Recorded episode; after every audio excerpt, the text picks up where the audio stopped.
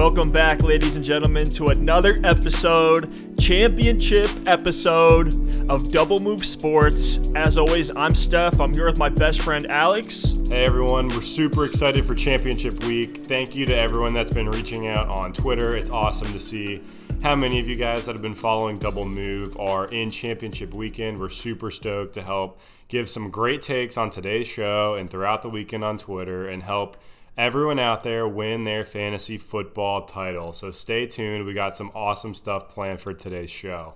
Yeah, we packed a ton of value into this episode. It's going to be a great one. Going to get you guys ready for championship week. Alex, how was your week 15? Man, I tell you what, it was a blast to sit back and watch some of these games.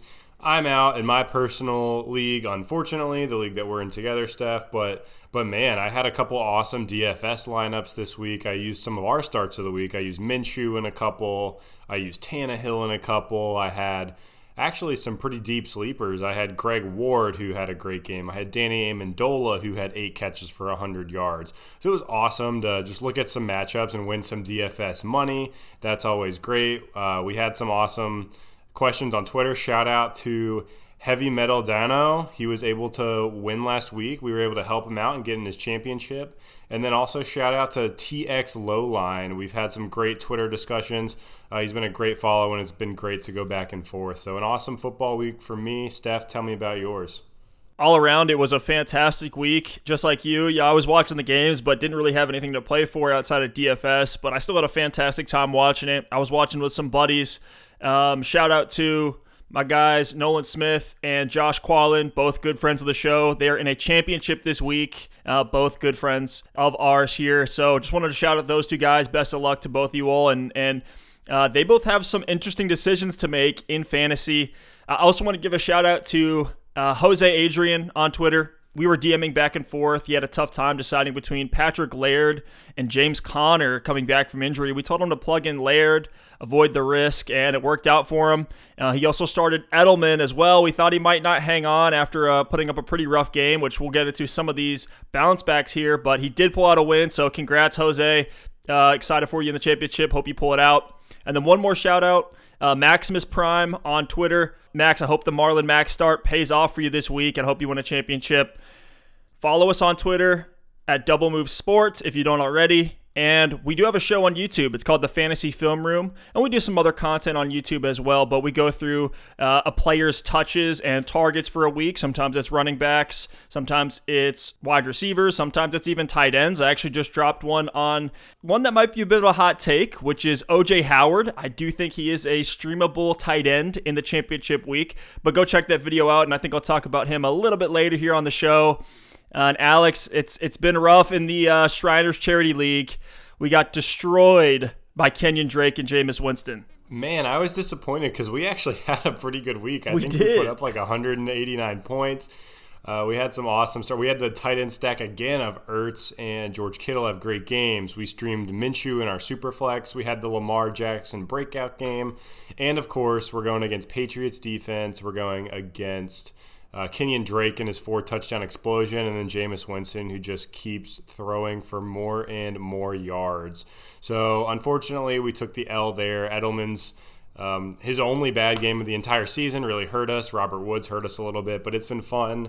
And good luck to those guys over in Shriners. Can't wait to see who pulls out that championship this week. Absolutely. So, Alex, are you ready to get into it this week? I'm ready to get into it. And just as a disclaimer, anyone who might not be still in their fantasy league, maybe try out some DFS this week. Take some of our bounce backs, take some of our starts of the weeks and our deep shots, and, and try your luck at DFS. It's it's an awesome uh, way to play. It's it's a lot of fun, and you get anybody you want on any given week. So I just wanted to plug.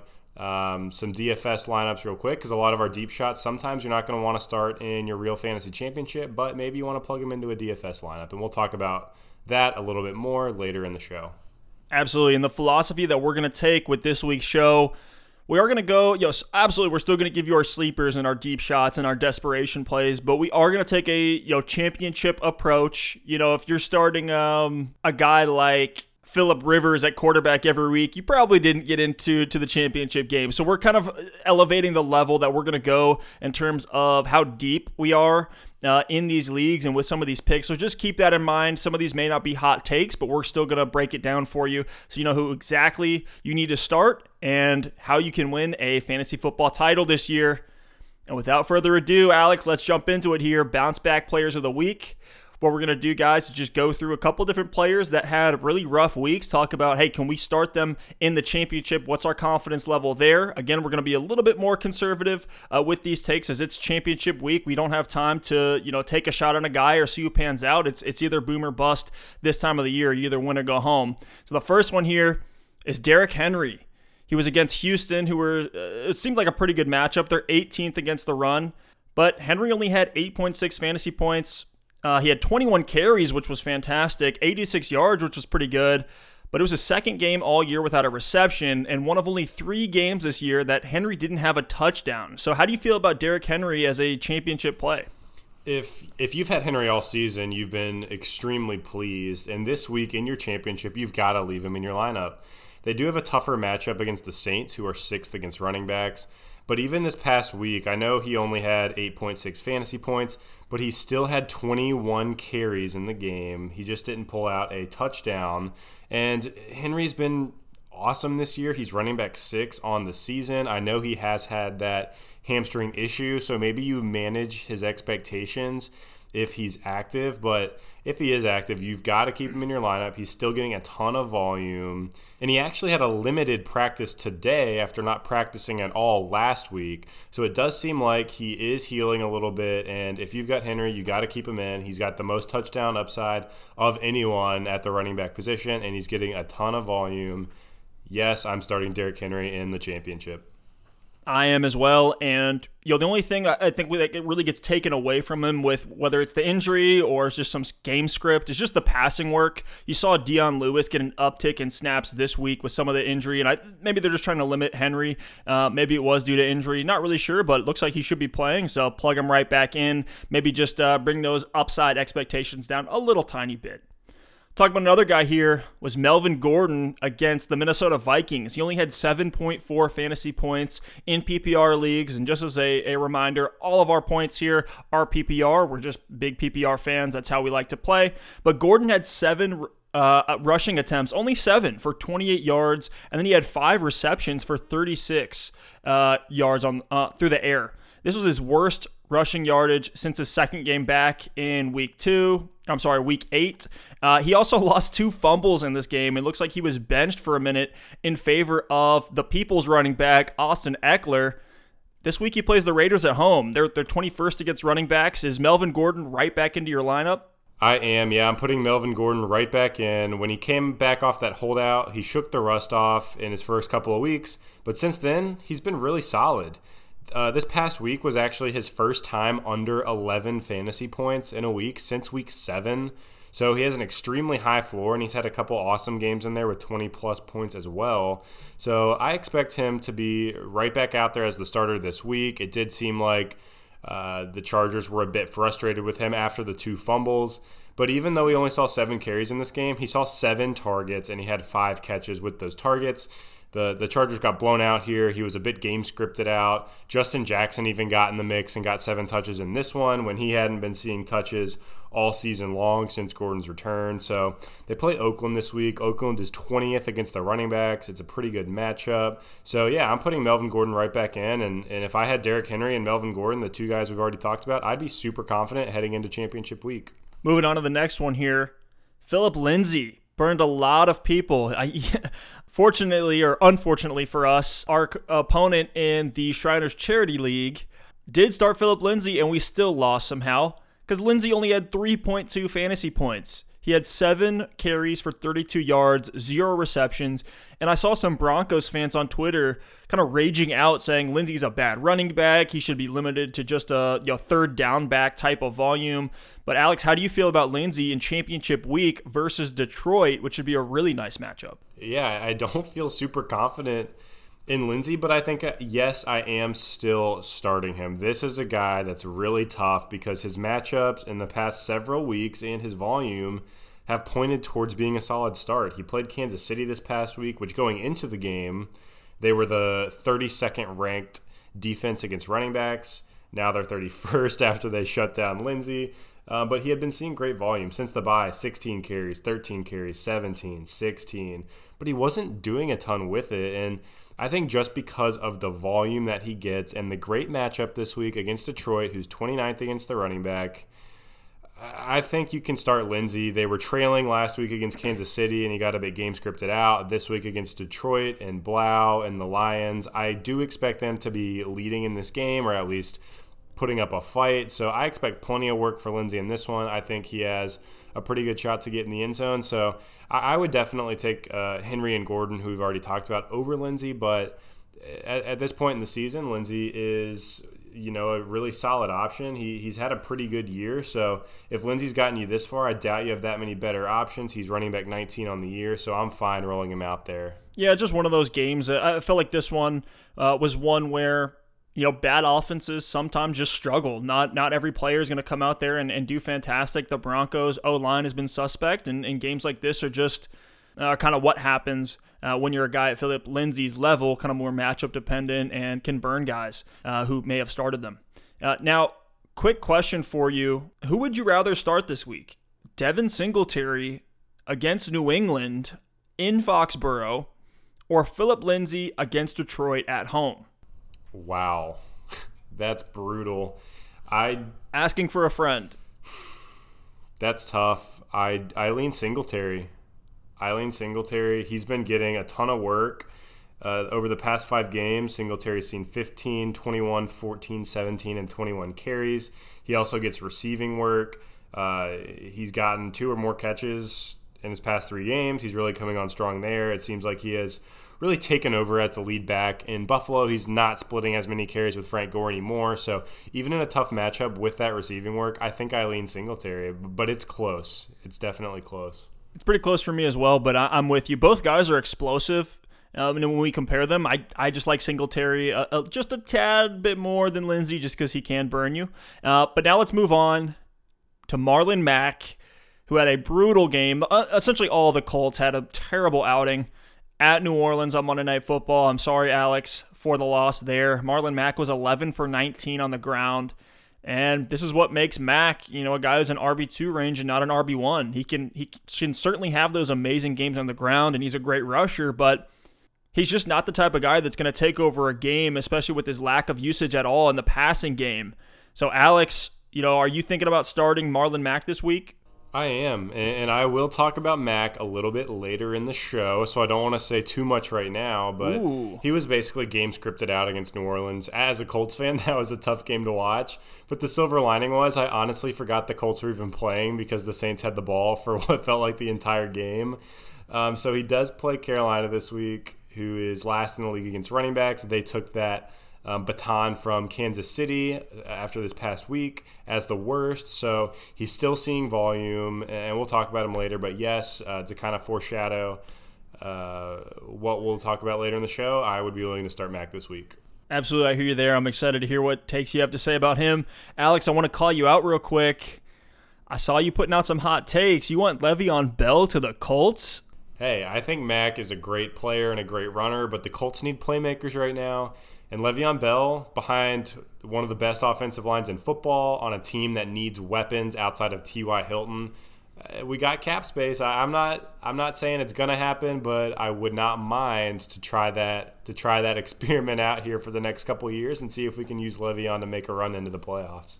I'm with you there. I think it would be interesting. I think Indianapolis is a great landing spot for Le'Veon Bell should he leave the Jets. Let's start talking about some wide receiver bounce backs. Amari Cooper a guy that we were pretty confident in starting this week uh, on Saturday night and, and Sunday morning Q&A on Twitter, but he went 1 for 19 on just two targets, and it really just seemed like the Cowboys didn't need him. You know, Dallas went up big early, and listen to the combined stat line amongst Amari Cooper, Michael Gallup, and Randall Cobb. You ready for this? It was three receptions for 22 yards. That's a bad game for one wide receiver, much less three combined. Is Amari Cooper going to be a guy who's startable going forward? Yes, I'm willing to start Amari Cooper this week. You just have to know that this is a, in the range of outcomes for him. He is still wide receiver 12 on the season, so we know that this guy is elite. He's a wide receiver 1, but he has games this year of 1.3, 0, 2.9, and 6.8. But I do think this past week against the Rams was just a weird game, and they dominated this one on the ground, which is not I mean, they're a great ground team. I'm not taking that away from their O line and from Zeke, but they're usually very balanced and they like to throw the ball with Dak Prescott. He's having a very good year statistically. So if you look at the box score of this one, and if you even watch that game at all, you notice they ran the ball a ton. They ran it 45 times and they only passed it 23 times. I think that's because they jumped up so early and were having so much success. So this next week, they're playing Philly. Philly's 29th against wide receivers it's a huge game for playoff implications. It's going to be competitive. I think Amari Cooper is fine to play in your lineup. I know I've heard some rumors about Dak Prescott uh, being limited in practice for the first time in his career, so keep an eye on that. I do expect Dak to play, but if Dak doesn't play, obviously Cooper is out, but I do expect Dak to play at this point, so Cooper should be a guy who you are willing to start in one of your wide receiver spots. I agree with you there. I think Amari Cooper Still, he's a wide receiver one. He's a must start uh, unless you know there's other circumstances. Now, another guy who was my start of the week last week. Unfortunately, if you started him, he probably burned you. Uh, he was against Dallas, so in the same game, he was just four for 17. It looks like there were issues with the Rams' O line, issues with Jared Goff, and their next game is against the 49ers. So you expecting a get right game for Robert Woods? He's been dominant, you know, up until uh, a little stretch of dominance, I should say, up until this last game yeah, I'm willing to start Robert Woods this week. I would definitely consider him for a wide receiver two spot or a flex. He did only have the four catches for 17 yards against Dallas, but we just talked about that game, and it was a little bit of a weird one. I'm honestly throwing that one out. Uh, I don't expect that to be a trend for the Rams. So, in his previous four games before that Dallas game, he was averaging eight catches for 115 yards on 11 targets a game that is an incredible line, and I expect him to keep that up moving forward. Maybe not to that level, but at least to be consistent enough to be a strong start. He still had nine targets in this game against Dallas, so the volume's there, the production has been there. So, yeah, I'm willing to start Robert Woods. Two more wide receivers here. Another one in that wide receiver two kind of range. He's been pretty solid all season. Was Jarvis Landry in a good matchup against Arizona he only went 5 for 23, 7.3 fantasy points. Odell Beckham had a great game, which was one of the. Um, I was re listening to last week's podcast, and Alex, you loved Odell, and that panned out, panned out, but it looks like it was to Landry's detriment. Are you plugging him back into your lineup? Landry's a guy I'm willing to flex. I do like Woods and Cooper more than Landry this week, uh, the two guys we've already talked about. But he still saw eight targets in this game against Arizona. It was a tough one for him. They play Baltimore this week, who is 19th against wide receivers, but we know how suffocating that defense has been all season long.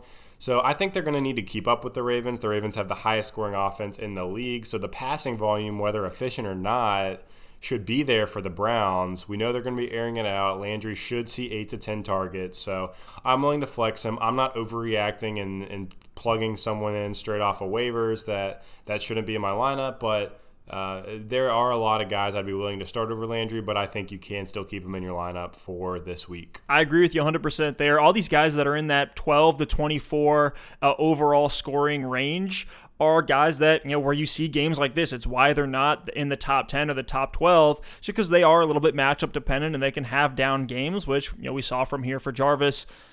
One more we need to talk about and just seems like the 49ers don't need him at all. It was Emmanuel Sanders against Atlanta, which should have been a good matchup, and he was only two for nine. So that's 2.9 fantasy points in PPR leagues. Seems like they would just rather uh, hand off the ball or throw it to George Kittle. I am not starting Emmanuel Sanders this week. I have no confidence in him. He's been so boomer bust since joining San Francisco. Over his past six games, he's only been over eight fantasy points one time. So he has been burning you over and over and he hasn't seen double digit targets in a game since joining the Niners. So the vol he's had a couple nine target games, but the volume hasn't been insane. He's been incredibly inconsistent. He's just not a guy I'm trusting in championship week. They play the Rams, who are middle of the pack, 15th against wide receivers. So no, I am not starting Emmanuel Sanders. I'm with you there. I feel like we're going to see Sanders a lot in flex questions this week. I'm going to pivot the other way. I'd rather look at a guy like Odell Beckham or even Michael Gallup or Terry McLaurin, which some may say that's a hot take, but I'd like all those guys uh, over Sanders this week. Now, two tight ends we're going to touch on. Hunter Henry, who just played against Minnesota, only had 2.9 fantasy points, and that's two receptions for 29 yards and then a fumble, which took away pretty much half of his fantasy points. He hasn't had more than two receptions in a game since week 11. Is Hunter Henry a trap in the fantasy championship, even in a nice matchup against Oakland at home? He is. He's a trap, and I don't know what happened with Henry since the bye, but I remember a couple weeks ago after the two reception for 10 yard game, we had him as a bounce back candidate. He bailed us out with a touchdown. That next week, he had two for 39 and a touchdown. So he probably convinced you to start him again this past week and then another dud. So over the past three games, he only has three, four, and two targets. That is no target volume. I don't know what happened, but even in a good matchup, a lot of people are going to be tempted to start him. They know the name, they know what he's been doing this season. But if you really just double click down to the past three weeks, the trend has not been good. Keenan Allen is still the number one target there, but Ekeler and Gordon are also taking away a ton of volume through the air. And then obviously we know what they've done on the ground.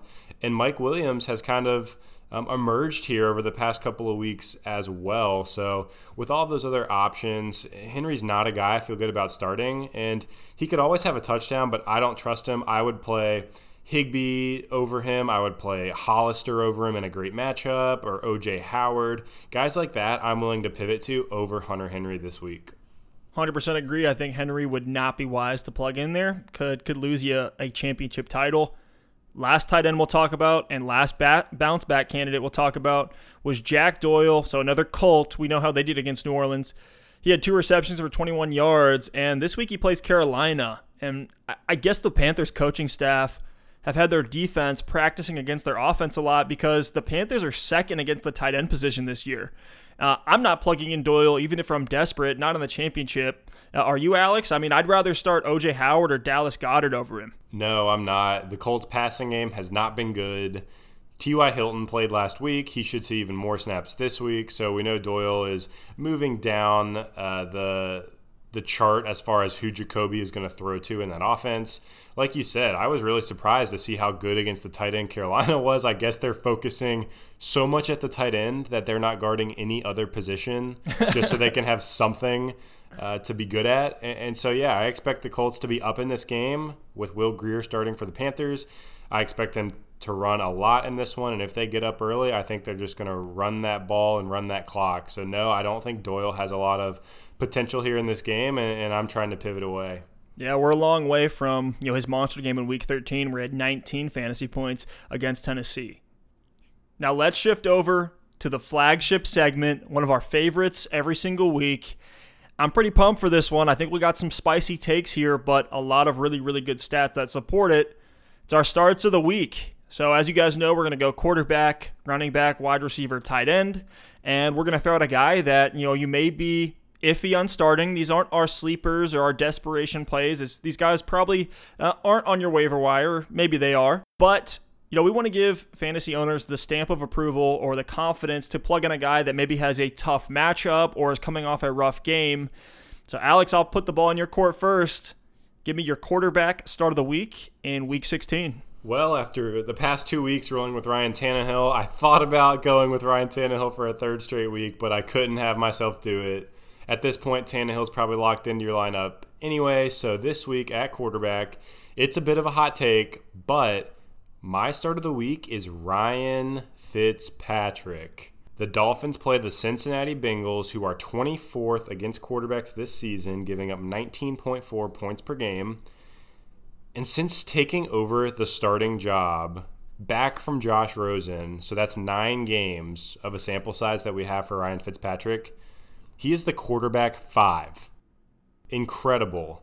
In that stretch, he has more points per game than Russell Wilson, Kyler Murray, Carson Wentz, Matt Ryan, and oh, yeah, defending MVP Patrick Mahomes. So those guys I just listed are guys that you're locking and loading into your starting lineup almost every week. Yet Fitzpatrick has actually averaged more points per game than them over the past nine games since he took back over.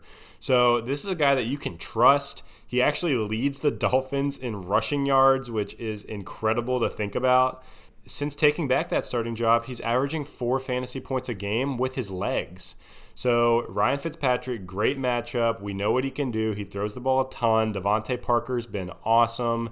Lock him into your lineup. I expect a really solid game this week against the Cincinnati Bengals. I'm with you 100%. I actually had Ryan Fitzpatrick as my start of the week as well um, before pivoting. This is the game we've all been waiting for the Bengals versus the Fins. It's the Poop Bowl.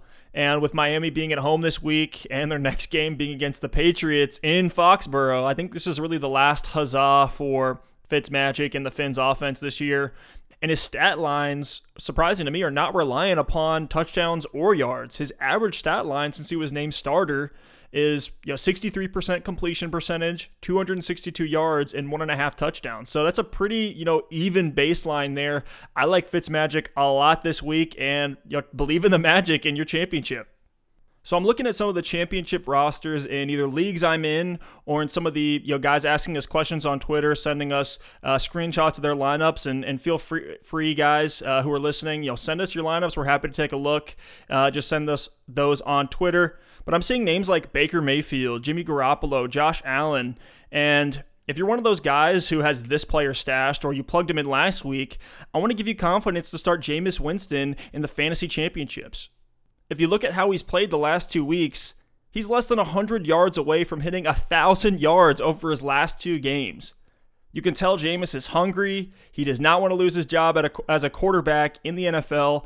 I know a lot of people clown on the Buccaneers this year, but they have the same record as the Cowboys. They're 7 and 7. And on the season as a whole, even with the poor play and really down weeks early in the year, Winston still averages 20 fantasy points a game. Now, the biggest knock on Jameis is his lack of receiving options with Mike Evans and now Chris Godwin out. And a lot of people think Jameis is going to struggle with no one to throw to, but the thing is, his top receiver last week was Breshad Perriman, who ended up scoring three touchdowns and was the wide receiver two on the week. It's definitely not a bad take, in my opinion, to say the Bucs will struggle, but I think if even if it's garbage time alone, Winston is still startable. Now, I do think Godwin out and a slightly tougher matchup compared to Detroit with the Texans, which is still a decent matchup, but Winston's upside is a bit capped. But when your upside is 30 points two weeks in a row, I think James is not only a safe play for 17 plus fantasy points, but also a guy who has upside if he continues playing the way he has. Uh, in what should be a ripe fantasy matchup and game script for Jameis Winston, plug him in and hope his receivers are decent enough to move the ball downfield. I love Jameis this week. I love that stuff. And shout out to you for last week with Breshad Perriman as one of your deep shots of the week. And he turns out as the wide receiver, too. So great pick there. That's back to back weeks of great deep shots. Darius Slayton two weeks ago, Breshad Perriman last week. Uh, so yeah, I think Jameis is a great pick, and I think the Buccaneers are going to throw the ball regardless of if they're throwing to offensive linemen or throwing to Mike Evans and Chris Godwin. So, so that's a great pick. Now, moving on to the running back position, my start of the week is a guy that I foreshadowed earlier on the show, and it's Marlon Mack. I know a lot of people got burned by him last week, but if you were able to survive to the championship, keep him in your lineup for this week. Marlon Mack plays the Carolina Panthers, who are 32nd, dead last in the NFL against running backs. And since the bye week, which is an eight game sample size, the Panthers are giving up 36 points per game to the running back position. So 36 points per game, even split a little bit of that off to Nyheim Hines, give maybe a piece of it to Jordan Wilkins, and there is still plenty of opportunity for Marlon Mack to have an incredible game. The Colts are ninth in the NFL in rushing yards a game, and after what they did on Monday night against the Saints, I have no doubt that they're going to try to possess the ball a little bit, get some time of possession in their favor, and run the ball, which is the biggest weakness for the Carolina Panthers. So if, if you look at the season for Marlon Mack, he actually averages significantly more touches when the Colts win. He averages 21 touches a game in wins and only 16 touches a game in losses. And against the Panthers with Will Grier starting at quarterback, I expect the Colts to win this game. I expect them to have a lead. I don't expect Mack to get game scripted out like he did against the Saints. And I think he should see a big workload and be very successful. And 100 yards and a touchdown is very realistic for this week. Going back to the well, I see in the running back position, you liked Chris Carson last week against Carolina, and for good reason. I mean, he had almost 40 fantasy points, so yeah, I like that pick with Marlon Mack. My running back start of the week, it's not a hot take, but it's big trust Mark Ingram as a must start this week, no question. He's RB10 on the year. He's a pivotal part of the best offense in the NFL right now. He averages over 16 fantasy points a game. He has touchdown upside, and he plays my Browns, who, is, who have given up monster games lately to Kenyon Drake and Joe Mixon, letting those guys average almost six yards a carry on the ground. That would put you at your second in the NFL if you were a six yard per carry running back. And the Browns this season, on average, give up, give up 20 points to the running back position. Mark Ingram helped you get into a fantasy championship last week, and you are 100% playing him again. And, and I love him as an anchor in any of your DFS lineups. Plug Mark Ingram in there, expect 20 or more fantasy points. Uh, he has full confidence from Double Move Sports in the championship. Love it. Doesn't get much better than the best running back on the best rushing team in the NFL in a good matchup. So, yeah, we've actually had a lot of questions over the past few weeks involving Ingram. So, I'm sure there's going to be more this week. Uh, there's the double move stamp of approval. Plug him in and let him lead your team to a championship just like he's done all year. I have a bit of a hot take at the wide receiver position, so I want to preface it by saying this is a guy that is my start of the week only if you need the most upside possible. If you're the one seed or you're projected in a super competitive game, I think you actually pivot away from this guy. But if you're clawing your way to a championship and you got there and you're looking at your opponent who is the one seed, who has the dominant team, and you need every point, every possible um, piece of upside you can get to take that team down, that is where you start. My start of the week, Will Fuller. Will Fuller plays against the Tampa Bay Buccaneers this week, who we all know are dead last in the NFL against wide receivers. And after he came back from a multi game absence with the hamstring injury, he had a seven catch, 140 yard game against the Indianapolis Colts after that game, we actually did a fantasy film room on Will Fuller, and we said, hey, you probably bench him the next three weeks in tough matchups, which was the New England Patriots, where he had one point and actually left with an injury, the Denver Broncos, which he missed, and then the Tennessee Titans, where he was very mediocre. Uh, this past week in a, in a pretty tough matchup. And we said after those three games, you play him against Tampa Bay in the championship week if healthy and you need upside. And here we are. He's healthy. He played 94% of snaps last week. He had five catches on seven targets in that game, so he didn't bust for a touchdown, but if he would have, that would have turned it into an incredible game. We know Deshaun Watson loves to go deep to Will Fuller, and there's a 50 and a half point over under in this game against Tampa, so I think there's a really good chance for Fuller to get a deep ball. I think he's going to get a good amount of volume. So Will Fuller is my boom upside start of the week at wide receiver for the championship.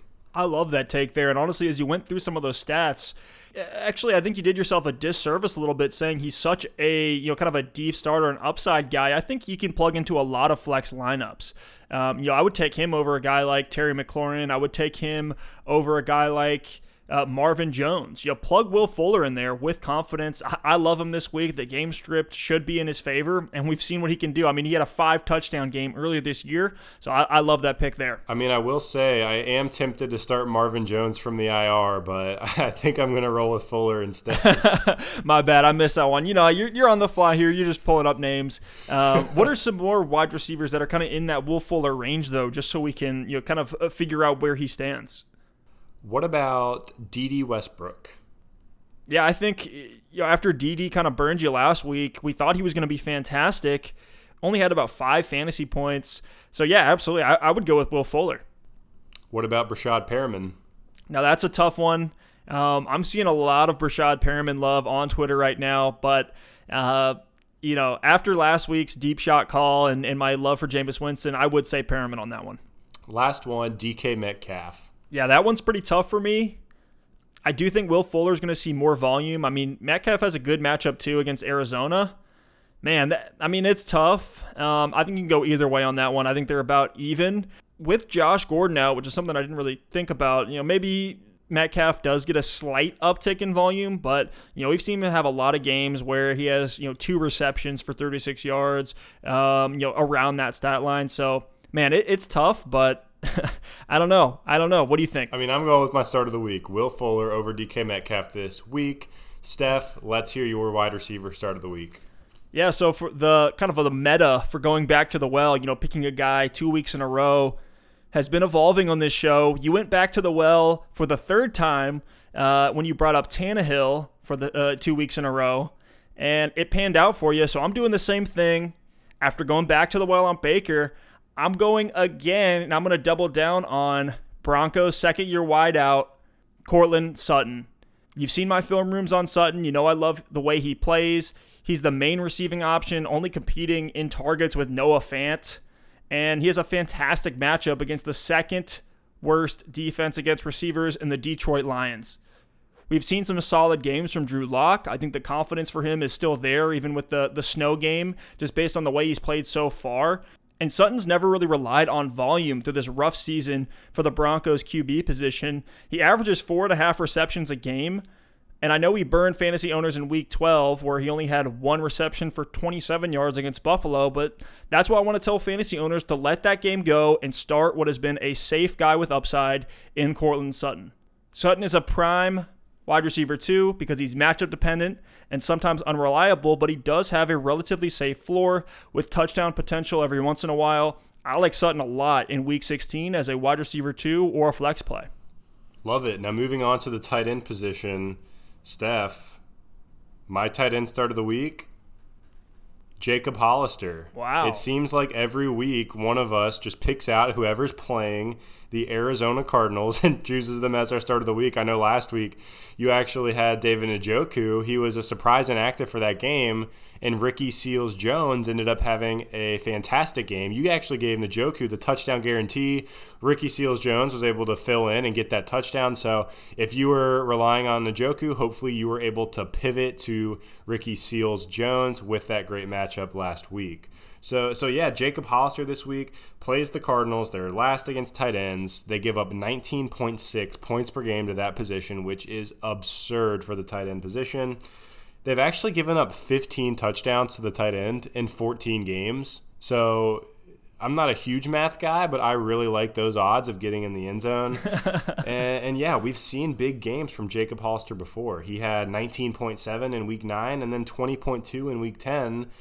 And since that Will Dissly injury, he's been the starter for six games and he's seeing six targets a game. So at the tight end spot, you can do a lot worse with your target share. Josh Gordon going out, which you just alluded to a bit earlier. I mean, Gordon wasn't super involved, but that could mean, who knows, an extra target or two for Jacob Hollister. And uh, yeah, at the end of the day, this one is all about the matchup. Roll out Jacob Hollister with confidence against the Cardinals this week. I love him in DFS. I think he is a great start at tight end. I love it. Completely agree. And I mean, I'm giving you the touchdown guarantee again. I think Jacob Hollister scores at least one touchdown in this game. Now, my tight end start of the week is OJ Howard. Guy just dropped a film room on. We kind of have that film room love. You see, uh, you know, we get a little bit com- more confident in some of the players that we break down over film, but it's because we actually do believe what we're putting into those shows. And OJ Howard's trending up. Over his last three games, he scored more than 10 points in PPR leagues, making him a fringe tight end one each of those weeks. We know Jameis Winston and Bruce Arians like to throw the ball, and with Mike Evans and now Chris Godwin injured and ruled out, someone is going to need to catch the almost 19 targets a game that those two wide receivers were getting. So to me, OJ Howard is a guy you can plug in at tight end if you're streaming the position or have to start a guy like Dallas Goedert, Jimmy Graham, or Jonnu Smith based on his matchups, his athletic ability, his role in the Buccaneers offense, I think he is a guy you can plug into week 16 uh, lineups regardless of those nasty season averages. Uh, after Mike Evans left in week 15, Howard was on the field for 87% of the snaps in this game compared to Cameron Brate's 30%. In week 15, Howard was on the field for 88% of snaps as opposed to Cameron Brate's 41%, so more than double the amount of time on the field. I think Howard is a safe tight end stream that will win a lot of people championships this year. Uh, and he has upside too. So if he pops off even better, he may even save you in the championship. We've talked about what Winston Winston can do. And a report came out of Tampa yesterday that Winston had a, a private meeting with both the tight ends and told them, hey, it's your time to step up. So the fantasy season to come full circle. Uh, the guy who was once dropped due to being the biggest bust of the year is now a tight end stream in championship week. I love it. I really hope for Howard's sake he is able to put together a really a really strong finish to the season. And hey, if you've got the Jameis OJ Howard stack, maybe you came out of the draft this year with that and you were very disappointed over the first few games. Well, as you said, it's coming full circle. And if you've got that stack, you can expect a very strong game this week. Now, moving over to our week 16 deep shots. As a reminder, these are guys that you start if you're in a pinch. Uh, maybe you had you know an injured player that uh, you need to fill in a gap for. Um, I didn't want to go as deep with both of my picks this week. Uh, last week I had a guy like Tarik Cohen as one of my deep shots, and this is kind of the, the same realm that I'm looking at for championship week. Uh, so it might be a guy you've held on to for way too long. You never know when to start him. Uh, but I have two wide receivers as my deep shots. I'll go ahead and give you the first one, which some may find as pretty spicy, but it's Terry McLaurin. McLaurin is a guy who is near the top for rookie of the year for me. And even with the rough patch when Dwayne Haskins took over the offense, Terry McLaurin has been incredible. He scored a touchdown over the last two weeks, scoring 16 and 24 fantasy points those weeks. And I found an interesting tweet last week from Scott Barrett, analyst for Pro Football Focus. Listen to this. Per Pro Football Focus player grades, Terry McLaurin has been graded as a 84.5 in his rookie year. So at Pro Football Focus, they look at all the stats for the player, they look at their route trees, their separation, all these other stats. And McLaurin's grade is third all time for a rookie wide receiver. Here are some of the other top rookie seasons. Notice all of these guys have been great. Odell Beckham Jr., Michael Thomas, Mike Evans, Antonio Brown, Keenan Allen, Tyreek Hill, Doug Baldwin, Chris Godwin. I mean, these are all players that have been some of the most elite names in the game for a good while. I'm sold on McLaurin. And I think any quarterback upgrade he gets is only going to do more for him in the future. I love the F1 McLaurin in Dynasty, and I love him as a flex or wide receiver too if you're desperate in week 16.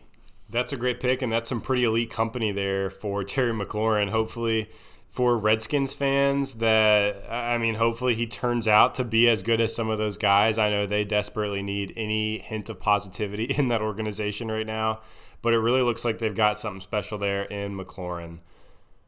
So my first deep shot, I've actually got three this week. My first one is a little bit more chalk, a guy that's uh, probably more realistic to get the start, and the second two are going to be more of DFS plays.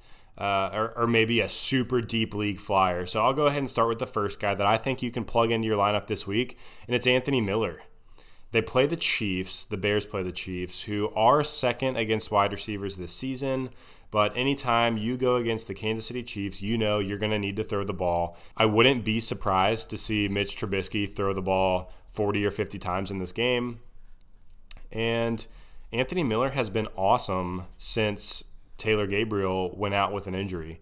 Over the past five games, Anthony Miller is seeing 10 targets per game. He's averaging 17.6 fantasy points per game over that stretch. And over that stretch, he is actually wide receiver eight. He's ahead of Edelman, Landry, Golladay, Kupp, Diggs. These are guys that you're plugging into your lineup, no questions asked. And Anthony Miller just is not getting the respect, even though he is putting together incredible weeks, game in and game out. I think Anthony Miller is a fine start this week in your flex, and he could end up winning you a championship. Love that take there. I think Anthony Miller was a guy that a lot of folks had circled coming into the league, and we've just kind of been waiting for that breakout, and we've seen flashes of it. But yeah, I think he has arrived, and you can plug him in. Now, my second deep shot of the week is a guy we mentioned a little bit ago. It's Mike Williams, wide receiver for the Los Angeles Chargers. I almost said San Diego. and Williams is actually having a bit of a mini breakout, so to speak, this year. Uh, shout out to Benny Bucks, who mentioned him in our last film room episode in the YouTube comments. I actually didn't notice that Williams is close to almost a thousand yards on the season.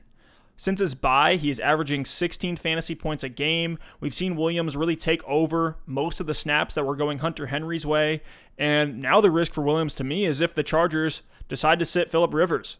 But if, if Rivers is in this game, I think Williams is a safe guy, just like we said for some other names here in the deep shot segment, like Hunter Renfrow and Chris Conley, you know, guys that are safe for 12 or more points. I think Mike Williams is, you know, right in that range. So if you're one of those teams that has a monster roster and, you know, even if you don't, but you want to plug in Mike Williams at your flex spot. I really don't mind it. He's I think he's extremely safe and he has a great matchup against Oakland at home in the battle for the Bay. I think he's as safe as they come, especially considering he has scored in his last two games. Wow, you just blew my mind. I had to fact check you that Mike Williams was that close to a thousand yards on the season, and it really looks like he's going to get there. He's closing in on a thousand yards.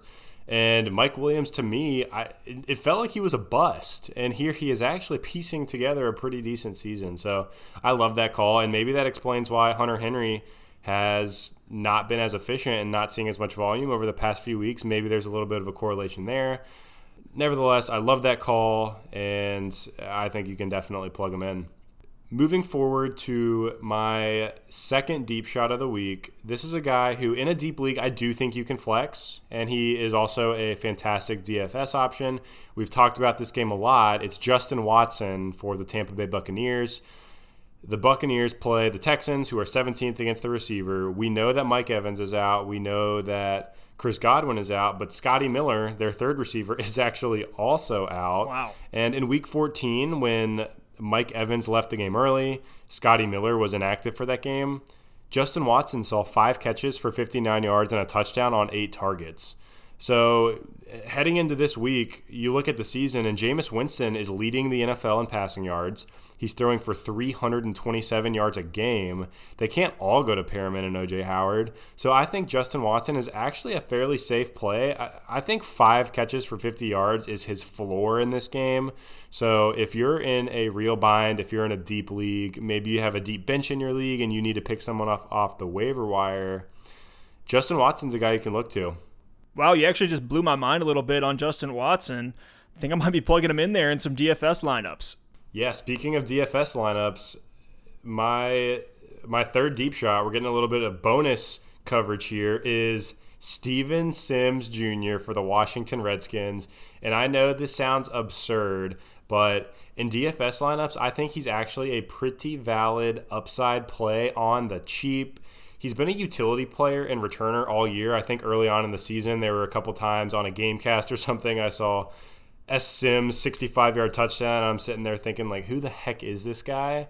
But just listen to this timeline and let me know what you think. So in week 14, Trey Quinn for the Redskins is inactive, so Sims gets the start at receiver. In that game, Sims has four catches for 40 yards on seven targets. Pretty good game. In week 15, Trey Quinn is inactive again with a concussion. Leading up to that week 15 game, on Friday, the offensive coordinator came out and said, Hey, we need to get Steven Sims the ball more.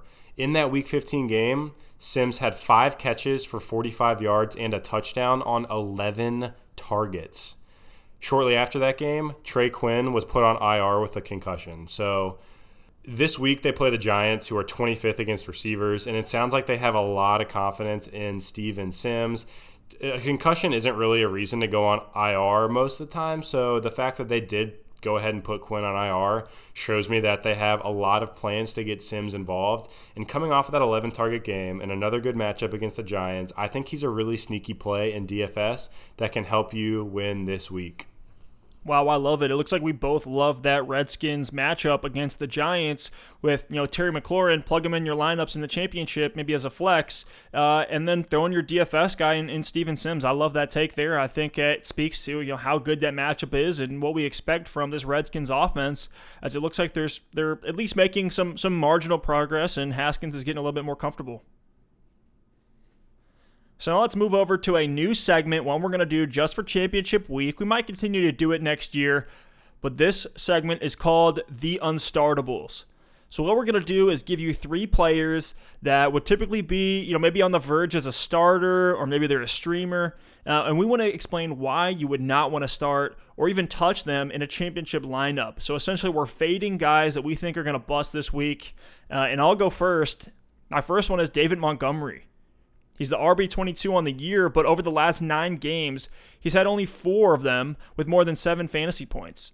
Tarik Cohen is being utilized more in the Bears offense, and Montgomery, to me, just hasn't looked that great. Um, he's shown minor flashes, but I do think he is a trap for fantasy owners in the championship. I think that's a great, a great call there, Steph. Montgomery has burned owners time and time again this year. He has had a couple of good games, but it seems like he's so touchdown dependent, and I just don't know if he's going to do it on a week in and week out basis. So, if possible, definitely pivot away from David Montgomery. My first unstartable is also a running back, and it's Sony Michel. This past week was his first double digit fantasy point week since week seven. Drop him. It was also in a great matchup against Cincinnati. It's not going to be that way this week. They play the Buffalo Bills, who are 12th against running backs, only giving up 23 points per game in PPR formats. When you look at that 23 number, that's split between Michel, James White, Rex Burkhead. I don't think there's going to be much to go around for Sony. He's actually rostered in 88% of leagues on ESPN, and he's being started in 37% according to their metrics. So I, I, think that's absolutely crazy. He has a higher start percentage than Mostert, than James Conner, than even Adrian Peterson, and those are all all three guys that I would easily start over Sony Michel this week in my championship. Hundred percent. Sony Michel is, is droppable to me. And we talked about him on last week's episode as, hey, drop him so you aren't tempted to start him uh, in what was a good matchup. Now he doesn't even have a good matchup. So yeah, I think he's uh he's one you just let go. Uh, but speaking of another kind of messy backfield, I want to fade both Matt Breida and Tevin Coleman this week you know, the worry for me isn't either guy's talent, it's just the volume and kind of randomness of where the points are going for San Francisco's backfield. And I think either one or both of these players could actually have pretty good fantasy days, but with the way the 49ers offense has been going, I don't think you want to risk your season this hard. I mean, I would rather start a guy like Tarik Cohen, Patrick Laird, or Adrian Peterson over Coleman or Breida. I mean, right now, Mostert is the only one I would maybe flex against the Rams at home. I probably would actually put Mostert in there if I'm desperate, maybe at RB2 spot or a, uh, flex. But man, I, I don't want to touch Matt Breida or Tevin Coleman. Alex, do you agree? I agree with you 100%. Yeah, Mostert's probably the only guy in my consideration set in the 49ers backfield. And, and yeah, Coleman and Breida have just been so disappointing. I'm definitely pivoting away as well. So moving on to my second unstartable, we talked about him earlier on the show. It's Emmanuel Sanders in the championship, I'm not counting on Sanders. He's been incredibly boomer bust this season. We said it over his past six games. He's only been over eight fantasy points one time. His high in targets since joining the 49ers is nine. We know that they love to run the football. Their number one target is far and away George Kittle. And Deebo Samuel has really emerged as what feels like their number one target uh, from the receiver group. So, I'm not starting Emmanuel Sanders in my championship. He's owned in 91% of ESPN leagues, and he's being started in 52%. Incredible. He's being started, he's got a higher start percentage, excuse me, than AJ Brown, Michael Gallup, Christian Kirk, Terry McLaurin, Will Fuller. Those are all guys I would love to start over Emmanuel Sanders this week. So if you have the opportunity to pivot, now is your chance to go grab one of those guys or plug them in off of your bench and roll them out there for the championship. I agree 100%. Doesn't look like they're looking to Sanders that much. Uh, in you know a standard game script. You know we saw him blow up against the Saints, but that was such a weird kind of one-off game. It was like the highest scoring game of the season, or maybe one of the highest scoring in the last you know decade or so. Uh, I'm with you there, Sanders. Uh, you just can't rely on him in the championship. Now the last one that I want to throw out there, and it's a guy I've talked about a lot. It's Jamison Crowder. And I've talked about him so much this year through both the good and the bad. And, you know, I had to add him in here. You know, any flex question I've read about Crowder, whether it was last week or this week, it, everyone's getting a no from me. He had a great game against the Ravens to everyone's surprise, but prior to that, he had burned fantasy owners for three games in a row. You just can't trust him with how inconsistent the Jets are and their matchup with a above average defense in the Steelers. I just could not tell anyone to start Crowder this week. I think he could go off, but I think he could also lose you a game. And and I like that he's at home, but to me, I think it's a trap. The Steelers' defense is what has really won them eight games this year, and the Jets look like they're going to implode in any minute. And some of the games, Crowder has disappeared. and some of the games where the Jets have done really, really well. So it's not matchup dependent. There's not anything we can take away from that. And just to me, there's too much iffiness with Crowder for me to feel comfortable with him over any other flex option uh, near him in that top 30 wide receiver range. I could not agree with you more. Crowd, don't chase those points with Crowder from last week. He has. It's it's certainly very tempting. You see the 27, it feels good. It looks good. It was in a tough matchup, but it, it looks can be deceiving. I think Crowder is a trap. Yeah, I mean the three matchups before that, he had Oakland, Cincinnati, and Miami, and his best game was three catches for 29 yards. So it's it's tough. He he hasn't showed up when he should, and he's actually had a couple good games earlier in the season, but you're absolutely right. In this tough matchup, I cannot imagine myself starting Jamison Crowder. So quickly, I'll talk about my last unstartable, and, and, I don't know that this is a guy that's in your lineup, but I know he was in a lot of lineups earlier in the season, and that's Jacoby Brissett. I hate to say it for my Colts, but you just cannot start Jacoby Brissett. They play the Carolina Panthers, who are 11th against quarterbacks. But since Brissett came back from that injury, he just has not been the same. He's only averaging 14 points a game, which for the quarterback position is not great. I expect the Colts to run the ball well. I know we talked about Marlon Mack a lot today. I don't think they're going to need a ton of passing volume. I expect them to to hold Will Grier and the Panthers in check. So I think they're going to run. I, I can't see a big ceiling for Brissett in this game. And he's rostered in 50% of leagues, only being started in 19%. But he has a higher start percentage than Ryan Fitzpatrick, Philip Rivers, Jared Goff. I would start all three of those guys over Brissett, especially Ryan Fitzpatrick, who we talked about earlier on the show as my start of the week. If you're sitting there and Jacoby is in your lineup, go ahead and pivot, pick up Ryan Fitzpatrick, plug him in for the championship. I like that pick there as well. Now let's move away from fantasy here and let's get into some of the takeaways from week 15. The first one I want to talk about, which is going to be an amazing division to watch this upcoming week, is the NFC North and the Packers beat the Bears at home 21 to 13. I thought for a little bit there the Bears had a chance to come back. We saw a little bit of dropped coverages from the Packers. I was kind of worried about their secondary there towards the end of the game. It seems like they were one or two plays away from really bringing it back.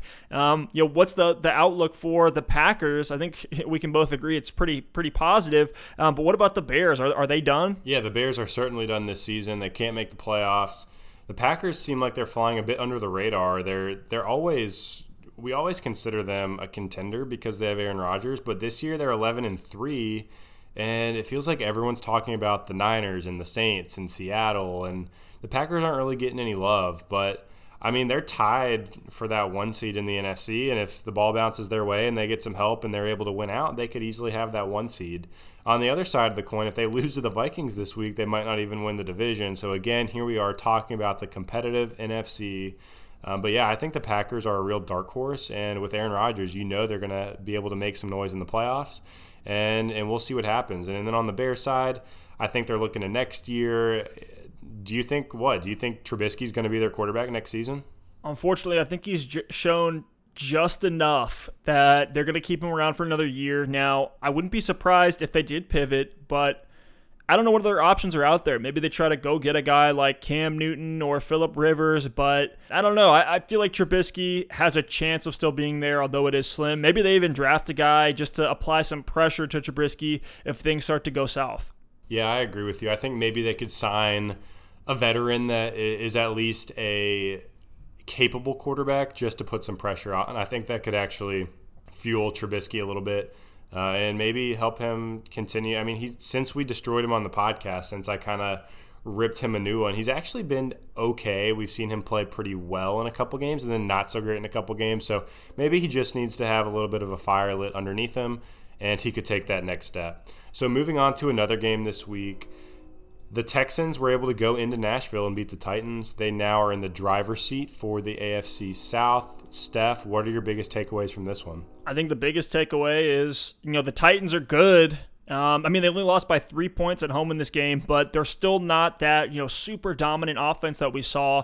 I know the Texans are scary. I mean, they're nine and five, but we saw the Titans. They were, you know, the second highest scoring NFL since Tannehill's taken over as their starter. I thought they would actually come out and win this one at home, making that AFC South a little bit more interesting. But you know, the Texans are, you know, the reigning champs there. Maybe the Titans in Week 17, uh, who they they play the same matchup again. You know, maybe the Titans are a little bit more prepared and they go into Houston and upset them. But no, to me, it, my takeaway is, hey, the Texans are the AFC South champion, um, and while they have been a little bit iffy at times, I do like their team overall. Uh, I don't think they're Super Bowl contenders quite yet, but they're certainly on the cusp and could you know make some upsets on the way uh, in the playoffs.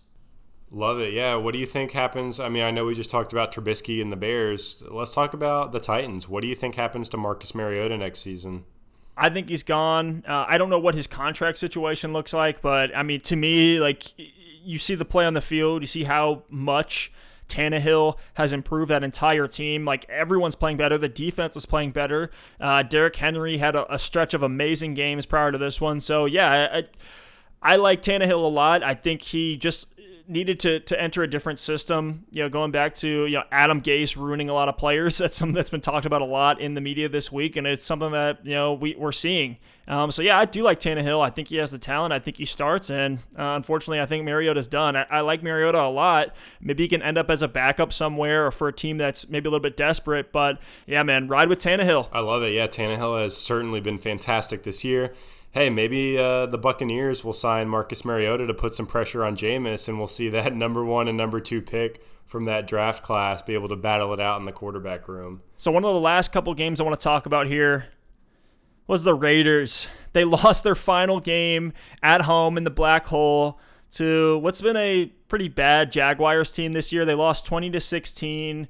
Uh, I, I, felt pretty bad for the Oakland fans. They've they've been through a lot with that team through all the ups and downs, and we thought the Raiders were kind of turning it on. They looked like playoff contenders for a little bit. They were only one game back from Kansas City prior to that game uh, where they played each other, but yeah, I guess the Raiders are kind of the same old Raiders. Um, has been an improvement from last year, but I just feel terrible for their fan base. That last game in the Bay in Oakland, and you know they just kind of throw it away. You thought maybe the hype and the excitement would carry them to a win, but it seems like they're imploding a little bit.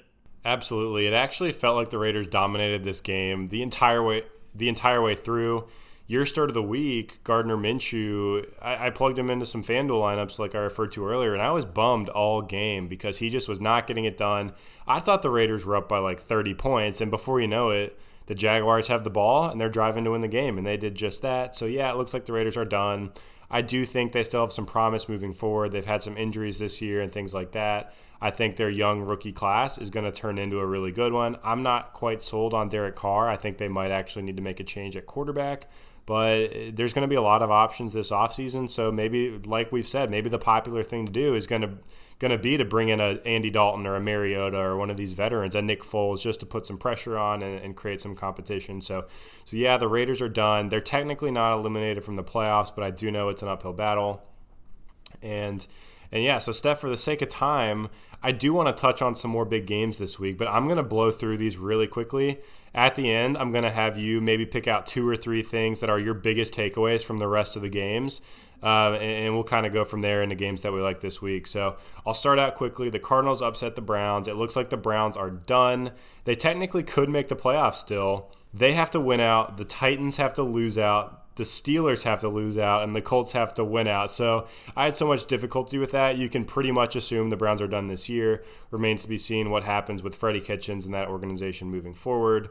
We talked about the Cowboys destroying the Rams. I would throw that game out, but this week, a showdown between the Cowboys and Eagles in the NFC East is going to be awesome. Um, the Falcons were upset, or the Falcons upset the 49ers actually twice because they called a touchdown for Hooper. They called it back, and then Julio was able to get the touchdown catch. Um, so the Niners have kind of been struggling here lately. And then the Bills beat the Steelers on the road in a grinded out game. Both AFC wildcard teams, both defensive teams. Looks like neither are Super Bowl contenders, but both look fairly strong right now. And last but not least, the Saints dominated the Colts on Monday Night Football. Drew Brees set the career touchdown passes record and actually set the single game completion percentage record, going 29 of 30 in that game. So, Steph, I'm out of breath. tell me what you liked from these games. Anything else you got to add? Yeah, unfortunately, my Browns are done. I don't even want to talk about that team anymore. Uh, Drew Brees, that that was a really fun game to watch, even though uh, it was kind of lopsided. I mean, Brees completing 29 for 30 of his passes. Like that's insane. I mean, to me, that's at the level of like Brett Favre's dad game. Like every one of the receivers was making incredible catches, putting their bodies on the line to make the receptions, and it just speaks to Drew Brees' leadership, his respect uh, in the NFL, league wide, and and in that locker room, and you know that's his legacy that it, it, speaks to his legacy, I should say, that his teammates would sacrifice that much for their quarterback. So love Drew Brees. That was kind of the, you know, it was a Drew Brees love fest on uh, ESPN during that game. And the only other game I wanted to comment on was the Cowboys. The Cowboys beating the brakes off the Rams at homes at home. That was a statement game for them. And I don't know if it's just, hey, we're picking it up a little bit because Jason Garrett's on the hot seat. I don't know where this comes from. And this is kind of the Cowboys that we always see. Like, it, it seems like one week we're saying they're, you know, the worst team in the, in the NFC. They don't deserve to make the playoffs. And the next week we're saying, hey, they're one of the best teams. They could upset some people. That's kind of what just the Cowboys are. They're name is always going to be uh, in the media. They're one of the most talked about teams. Um, but I do think this was a, a, statement game for them. I definitely had LA uh, to win this one. So I was pretty surprised how that ended. And then uh, shout out to the Falcons for the Dirty Birds taking down the Niners, putting them in a really tough position. Now the Seahawks uh, are the front runners uh, in that division in the uh, NFC West. So, yeah, very interesting. The uh, that loss to the Falcons there could mean a lot for the 49ers playoff and Super Bowl uh, implications. So we talked about the Buffalo Bills. Let's move into our games to look forward to in Week 16. I know we're running a little bit wrong, uh, long here, so let's try to speed it up a little. But the Bills go into Foxborough surprising to me, the, the Patriots are six and a half point favorites in this game. I would expect the Bills to keep it closer than that. Um, I think that was another statement game for them and a tough battle against the Steelers, AFC wild card battle. Yeah, I actually think the Bills, uh, I don't think they're going to win, but I do think this will be a closer game than Vegas expects. It's the lowest over under on the week. I'm with you 100%, especially in a low over under. I don't know how the Pats are favored by six and a half points. But one thing I will say, this game is on Saturday. And if the Bills do beat the Patriots, the Ravens clinch the one seed in the AFC. So there is a non zero chance that the Ravens rest their starters this week. So just keep an eye out for that. I think three weeks would be a little bit too long for them to rest their starters because it would be this week, next week, and the bye. So I, I, do expect them to play their starters regardless, but keep an eye out on Lamar and Ingram and Andrews and some of those guys because if the Bills beat the Pats, the Ravens don't really have anything to play for for the rest of the regular season. But I'm with you. I think the Patriots do win this one at home. Now, another one to talk about the NFC East battle. This is the Trash Bowl. It's the Cowboys who go into Philly and play the Eagles. The Eagles are two and a half point underdogs at home, 46 and a half point over under. So, relatively high scoring uh, projection here from Vegas. Who do you think takes this one? Uh, my gut says the Cowboys, but I don't know. They're so up and down. The Cowboys are actually two and a half point road favorites, and I think I want the Eagles to win, but I think the Cowboys win. Unfortunately, I think we're all sick of the Cowboys and the drama, and they get all sorts of chances. I would love to see the Eagles win this game. I just don't think they do it. I think the Cowboys are able to go into Philly and win. Um, and, and like you said earlier, the Cowboys are a team that if they get hot and they do make the playoffs, they've got talent on that roster. They've got actually some pretty good experience as well.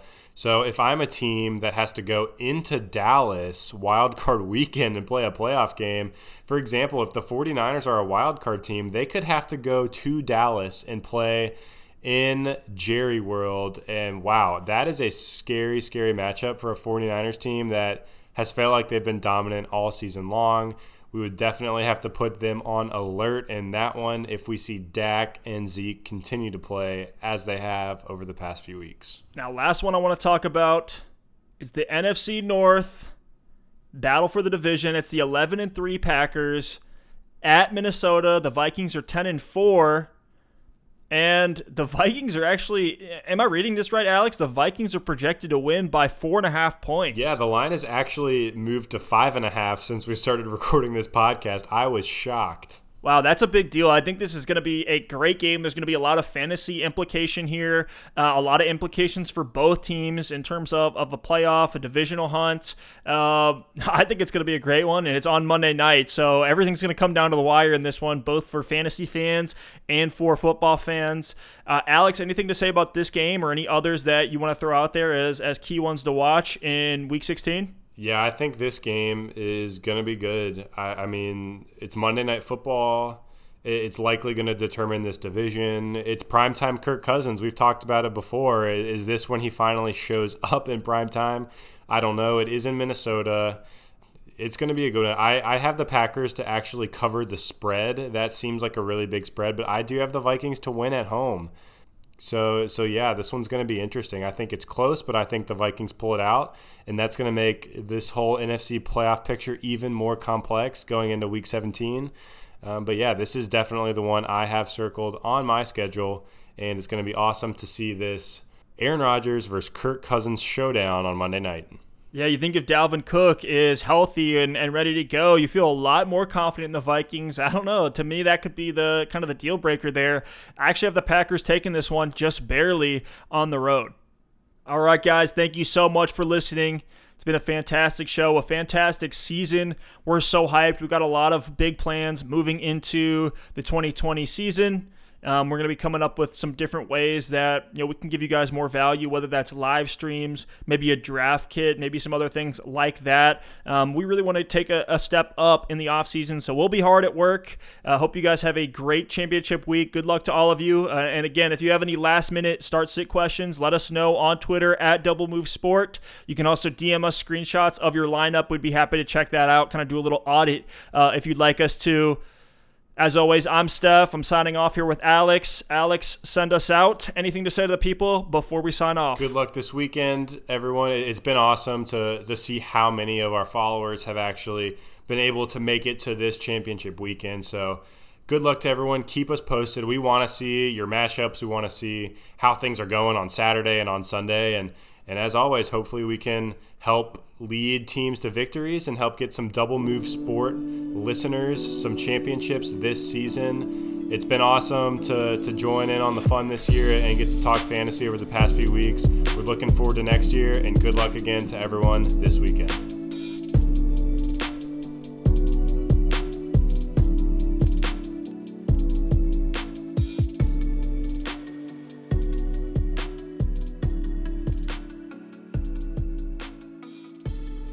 Let's go.